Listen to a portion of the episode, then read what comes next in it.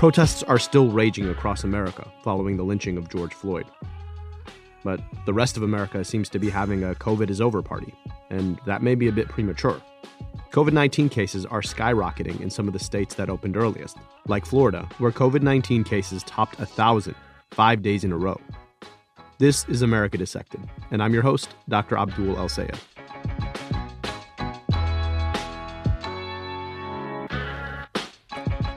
In cities and towns across America, protesters have taken to the streets in a show of outrage against the lynching of George Floyd and so many black Americans at the hands of police in this country. No peace! No peace! But of course, we're just now coming out of lockdown for COVID 19, where we all socially distance to prevent the spread of coronavirus. And though many protesters are wearing masks and gloves to prevent transmissions, others aren't. This has prompted people to ask an obvious question. COVID could be part of these demonstrations. Dr. Fauci, in an interview uh, on Friday, said that these protests are a perfect setup for the spread of the virus. We're certainly going to see transmission coming out of these gatherings. There's no question about that. I support very strongly the argument that is being made uh, by those who are protesting uh, for more uh, equality um, and against discrimination. Uh, but the virus itself doesn't discriminate. But I want to break that question down a bit first, because it's more complicated than it seems. Implicitly, it pits the protests against public health. Like, social distancing is good for our health, but protesting is bad for it. But it misses the fact that protests are also about public health. Here's why. We know that black Americans die at higher rates of all kinds of diseases than white folks. Back in 2005, Dr. David Satcher, the former Surgeon General who served under Bill Clinton, asked a basic question about black lives. What if black people were to die at the same rate as white folks? How many black lives would we save every year? He found that we would save 83,000 black lives every single year. Why? Racism. Structural, institutional, and individual racism that kills black folks. Even COVID 19 took more black lives, in excess of 15,000 more. What are these protesters protesting?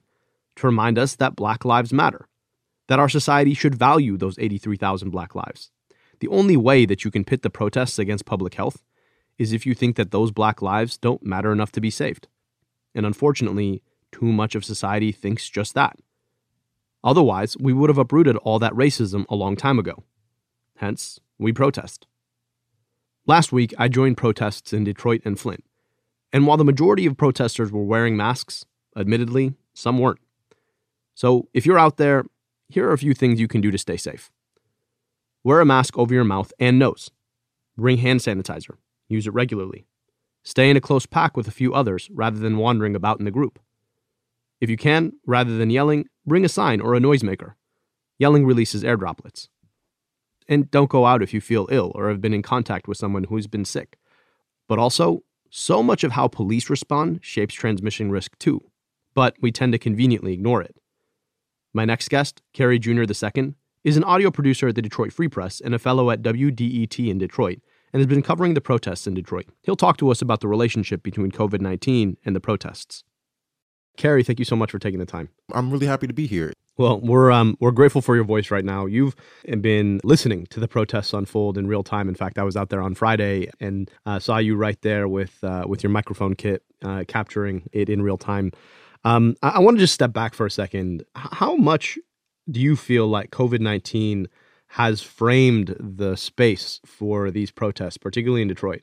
Um, I it's it's hard to say that to, to remove COVID nineteen from these progress, protests at all. Like it's definitely uh, a huge foundation which these protests are are acting within. But to think about the large groups that are gathering, it is a secondary thought. Um, when it comes to the protesters and speaking with the protesters and what they're believing and fighting for, they say that they they're here for you know they're, they're here to, to fight for the justice that wasn't that was done uh, to George Floyd. And so understanding that being the primary objective that they're here for, they still wear their masks, they're still marching, um, but you understand that that is a thought, and you have to take in consideration that we are in the middle of a pandemic. Although the protesters are fighting for Black lives, you have to consider specifically the fact that COVID nineteen has had a disproportionate effect on Black communities as well. So it's an interesting kind of conundrum that this this is this is right now.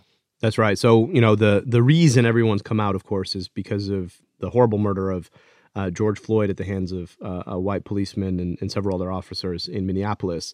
And you know, from what I'm hearing, COVID nineteen is is sort of a it's it's part of the the pressure that that really drove this type of of public response following that heinous murder, and of course the murder of Breonna Taylor, the the murder of Ahmaud Arbery, um, the you know the Amy Cooper incident where we watched an innocent black man get his race used against him or weaponized against him simply for asking somebody to to follow the rules.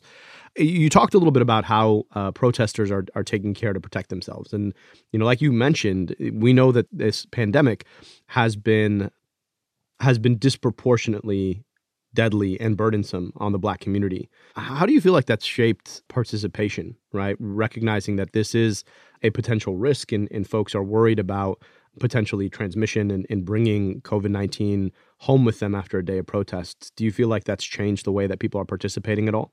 Well, what I've spoken to in ter- some of the protesters specifically, um, it's not that they haven't thought about or considered COVID nineteen. They're saying they, they understand the risk, but they understand that there's a there's a priority with what this protest is about. What they're doing, what I've seen, is masks. A large majority of protesters are having are having masks.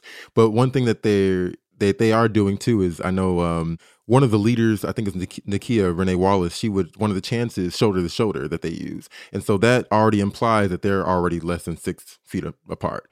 Um, so yes, they are wearing masks, um, but yes, there's also an understanding that there's a concern about the spread because people are going to be so close. What I have noticed, um, because I've been out there, I think it was Thursday or Wednesday and Friday of the protest, day six and day eight and as the protests have progressed through the days, I've seen the crowd seem to be a lot younger. Um, and when we talk about uh, the information around COVID nineteen, not that you know young people can't get COVID nineteen, um, but they may be asymptomatic or just you know we we believe the numbers initially we were thinking oh this is an older people disease, um, or people were thinking that it was an older a disease that affected or killed older people, but I've seen that the crowds are younger. That could be because you know the perseverance and stamina of trying to walk 10 plus miles every day.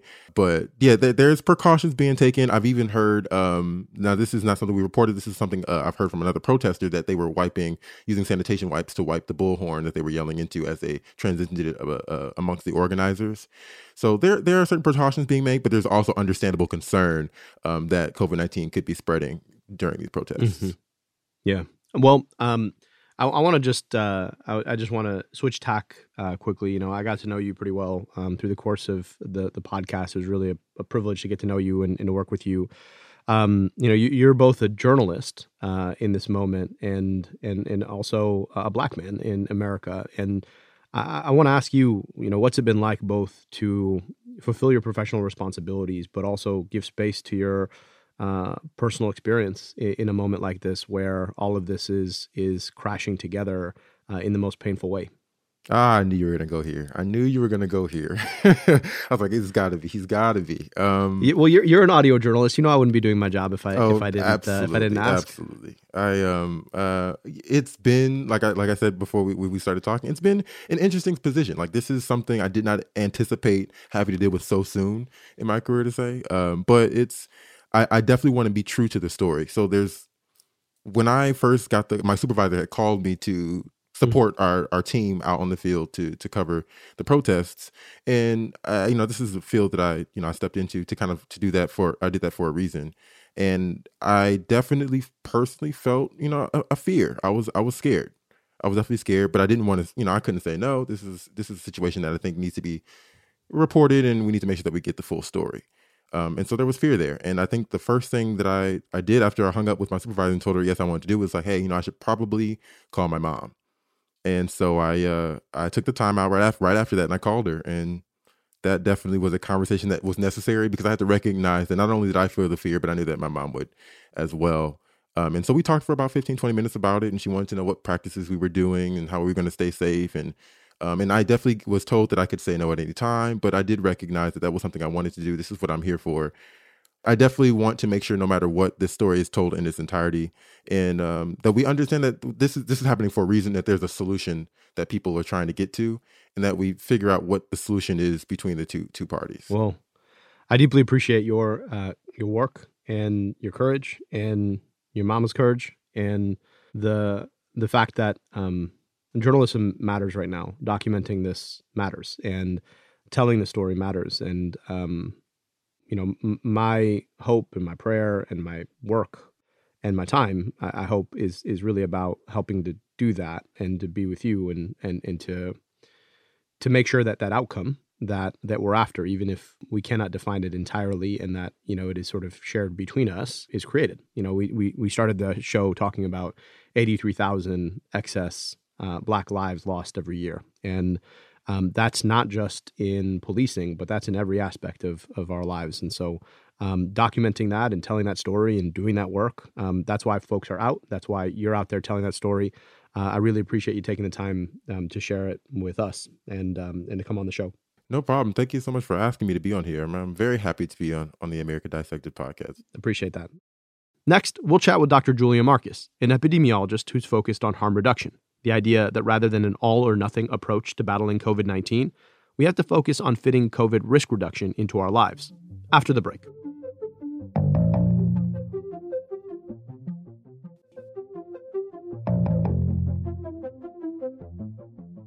Professor Julia Marcus is an assistant professor in the Department of Population Medicine at Harvard Medical School, and she is a pioneer in the application of harm reduction approaches uh, to taking on uh, COVID 19. And thank you so much for being here today with us.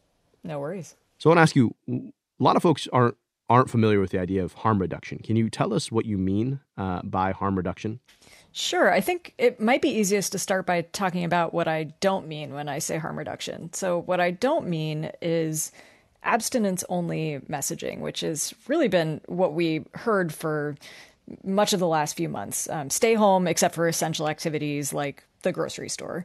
Um, and, and that kind of messaging, which you could also think of in the context of um, sex, like, you know, telling teens don't have any sex, that kind of messaging only tells us the safest thing we can be doing. And it doesn't really give us a sense of um, lower risk activities that are not zero risk, but you know, a whole um, there's a whole spectrum of things between staying at home um, and having a crowded house party.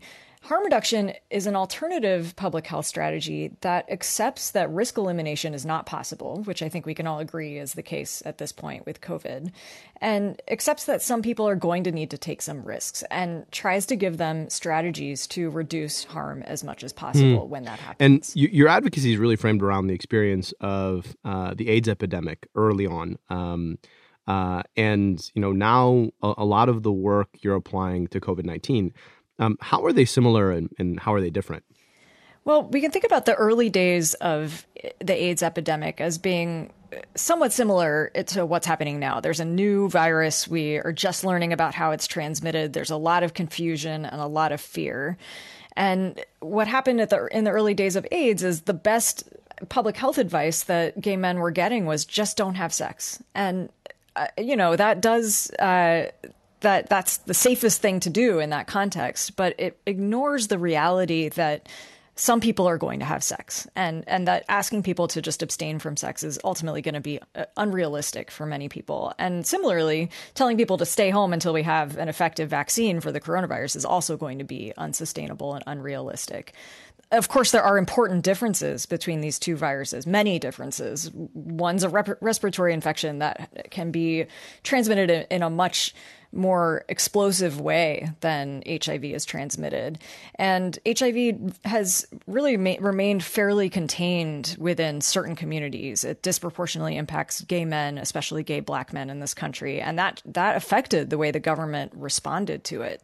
Um, and now we have a, a, a virus that's certainly not affecting people equally. Um, there are still some vast disparities, but it does pose risk to the general population in a way that HIV didn't, especially in the early days. And so, you know, there are there are differences here, but I think there are still lessons that we can learn from our response to the HIV epidemic and what worked and what didn't. Yeah, I one of the frustrating aspects of the way this has been messaged is that there is sort of this assumption of, a, of an all or nothing frame. And we miss a lot of the things that people can do in the middle. And of course, you know, borrowing from the analogy of uh, HIV transmission, we missed a whole generation of saying, we understand that that people are going to have sex, and here are all the things that you can do to stay safe in the context of it. And what happens is if people think that there's only one choice and they can't make that choice, then that's it. And what happens culturally is then people just sort of slack back to, to normal behavior. And we miss all of the opportunity to mitigate and reduce transmission and empower people to live their lives around uh, a, a, disease that we're, we're trying to, to limit transmission of. And, and so, you know, I don't want listeners to come off and say, well, you're just saying sort of like go about your daily life. What we're saying actually is recognizing that people are people and have human needs here are the things that you can do to protect yourself even as you go about and be human. Um, That's right. How has you know your injection of I think this really thoughtful, this really thoughtful, important line of reasoning. How has it landed in a, a place right now where we've watched as interventions against COVID nineteen have become so politicized? You know, social distancing, no social distancing, mask, no mask. How have you? How has it landed in your in your sense? And what are we getting wrong, and what are we getting right? Well, I'll say I wrote this article uh, in early May in the Atlantic, uh, kind of introducing this idea, and I had no anticipation about how viral that article was going to go, and I think the reason it resonated so much for people was that we have had this politicization and we came down to these two polar options of staying at home indefinitely or going back to business as usual. And everyone knew that neither of those options was feasible or practical or a good public health strategy but there wasn't any gray area there. And so I, I think people were desperate to hear some alternative that says, look, there actually has to be a gray area here. Risk is a continuum, it's not binary. Our options are not just stay home and be safe versus leave your house and get COVID. There's a lot in between. Um, at the same time, this country has a history of resisting harm reduction. And we still, weeks after that article, don't have any examples, for the most part, of public health guidance from public health officials whose job it is to do risk communication that gives people a sense of that spectrum of risk. And and we're, I'm still kind of pushing for that and waiting for it. And in the meantime trying to put out infographics and things that will help people make those decisions. But it's ultimately not my job. It's the job of the CDC and state and local health departments. And so hopefully we will still see that guidance come out. Mm. And what are some of the recommendations that you feel um, do meet that that harm reduction uh, approach um, in terms of how we're thinking about coming out of social distancing uh, in in in the context of a COVID nineteen pandemic that is certainly not over um, right now? I, I, think we see examples from other countries. Um, in the U.S., the, the main message is still wear a mask, stay six feet apart, wash your hands. That's you know that hasn't really been updated on the the CDC website to acknowledge any sense of um, you know the need for sustainability here. Um, but we do see in other countries examples of for example, um, in Canada, certain provinces in Canada and also New Zealand, where they have done a better job of containing the virus, they have now recommended a double bubble approach where you decide with another household that you're going to basically merge your germs and there's no need for physical distancing between you, but you will continue to distance from other people. And that is a, a perfect example of harm reduction. So it, it's acknowledging that people need social contact and it's giving them an opportunity to do it in a low risk way that is uh, hopefully going to help people forego things like crowded dinner parties that we really want to avoid right now. And even if we're not in a, the same state, uh, um, the stage as those um, countries or Canadian provinces, ep- epidemiologically at this point, uh, to be able to recommend those strategies, we can still provide guidance with the acknowledgement that people are already mm. making these choices and need guidance on the safest way to go about it if and when uh, we end up having a a second wave, which you know a lot of epidemiologists, there's pretty much consensus on the fact that this is not gone, that this will likely um, come back to a second wave. I can imagine public health officials saying we've got to go back to to real social distancing, and and with the caveat recognizing that had we handled this different from the very beginning, there's a there's a potential world where we would not have had to lock down ever. We did not do that um, because of the failures of a lot of the same people who now want to open up really quickly. So that caveat is, is stated. But we very well may be, may go back to a world where where you know real lockdown is again advisable public health um, policy. In, in that moment, people will likely come back to a harm reduction argument and say this is not the time or the place, right? We need to go. We need to go full tilt, um, real lockdown.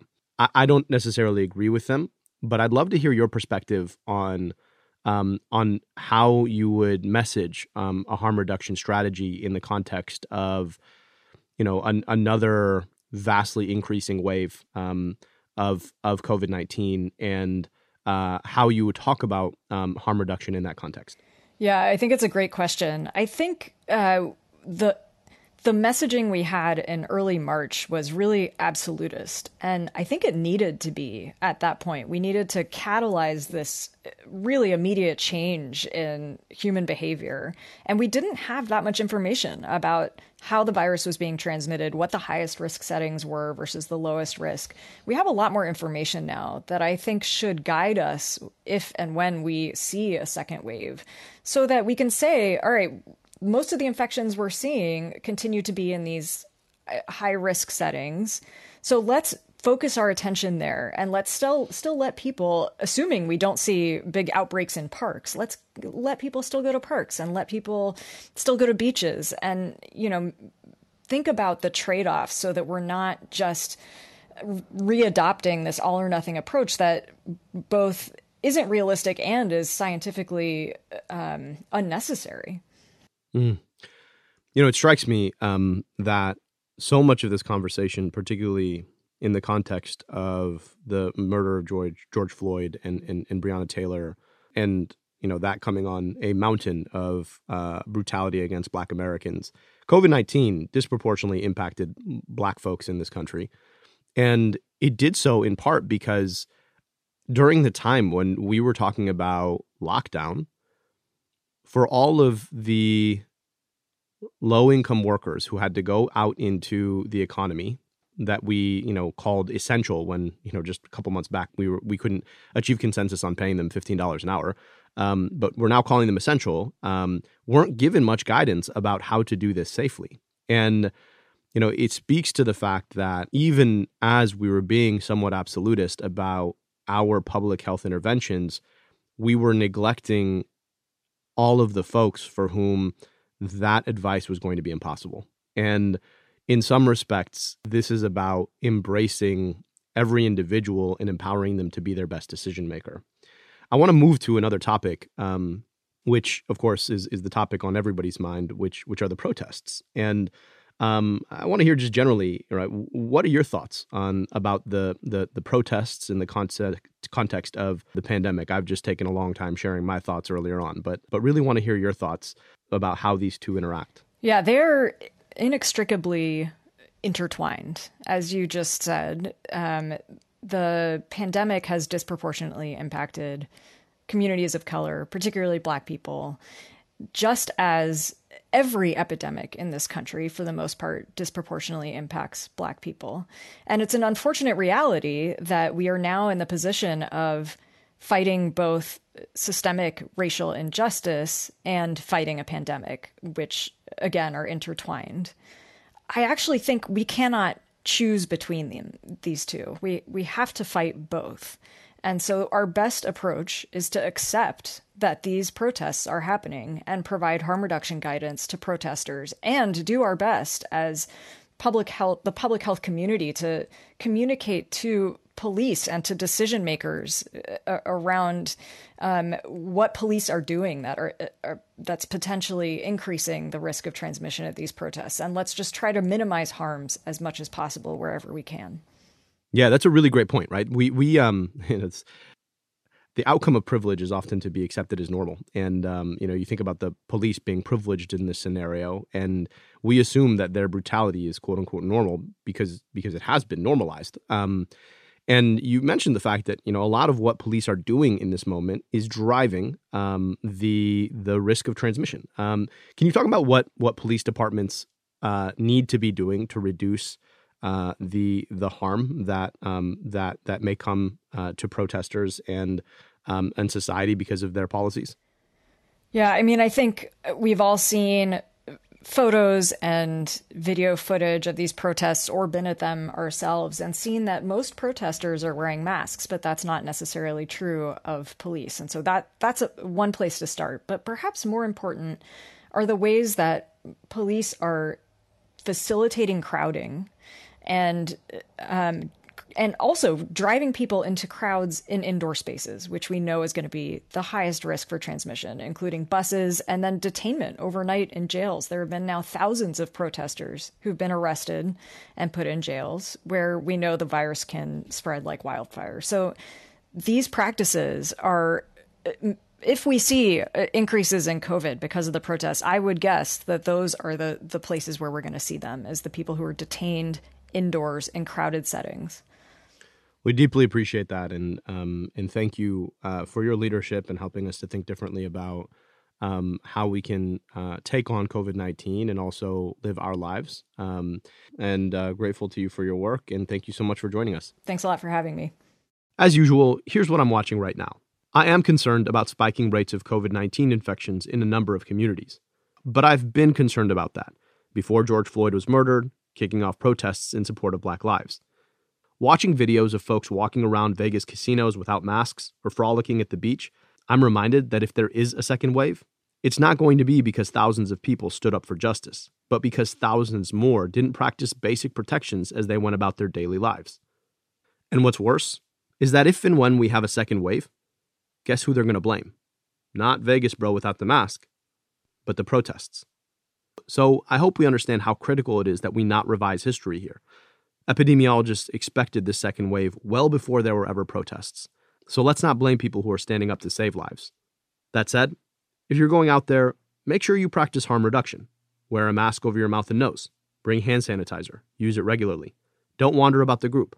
Avoid yelling. And don't go out if you feel sick. Next week, we'll be chatting with our guest, Professor Tara Sinclair, an economist, to continue our discussion about the financial toll of this pandemic. We want to hear from you. Email us a voice memo at americadissected at crooked.com. How has COVID 19 changed your financial outlook? Have you lost a job? If you haven't and your workplace is opening back up, will you go back to the office? And how has COVID changed your spending? Again, email us a voice memo at americadissected at crooked.com.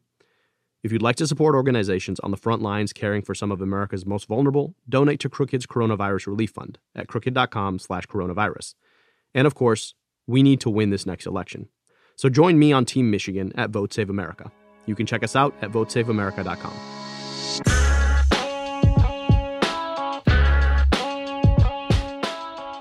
America Dissected is a product of Crooked Media. Our producer is Austin Fisher. Stephen Hoffman is our senior producer. Charlotte Landes mixes and masters the show. Production support from Tara Terpstra and Sydney Rapp. The theme song is by Taka Yasuzawa and Alex Sugiura. Our executive producer is Sarah Geismer. And I'm your host, Dr. Abdul El Sayed. Thanks for listening.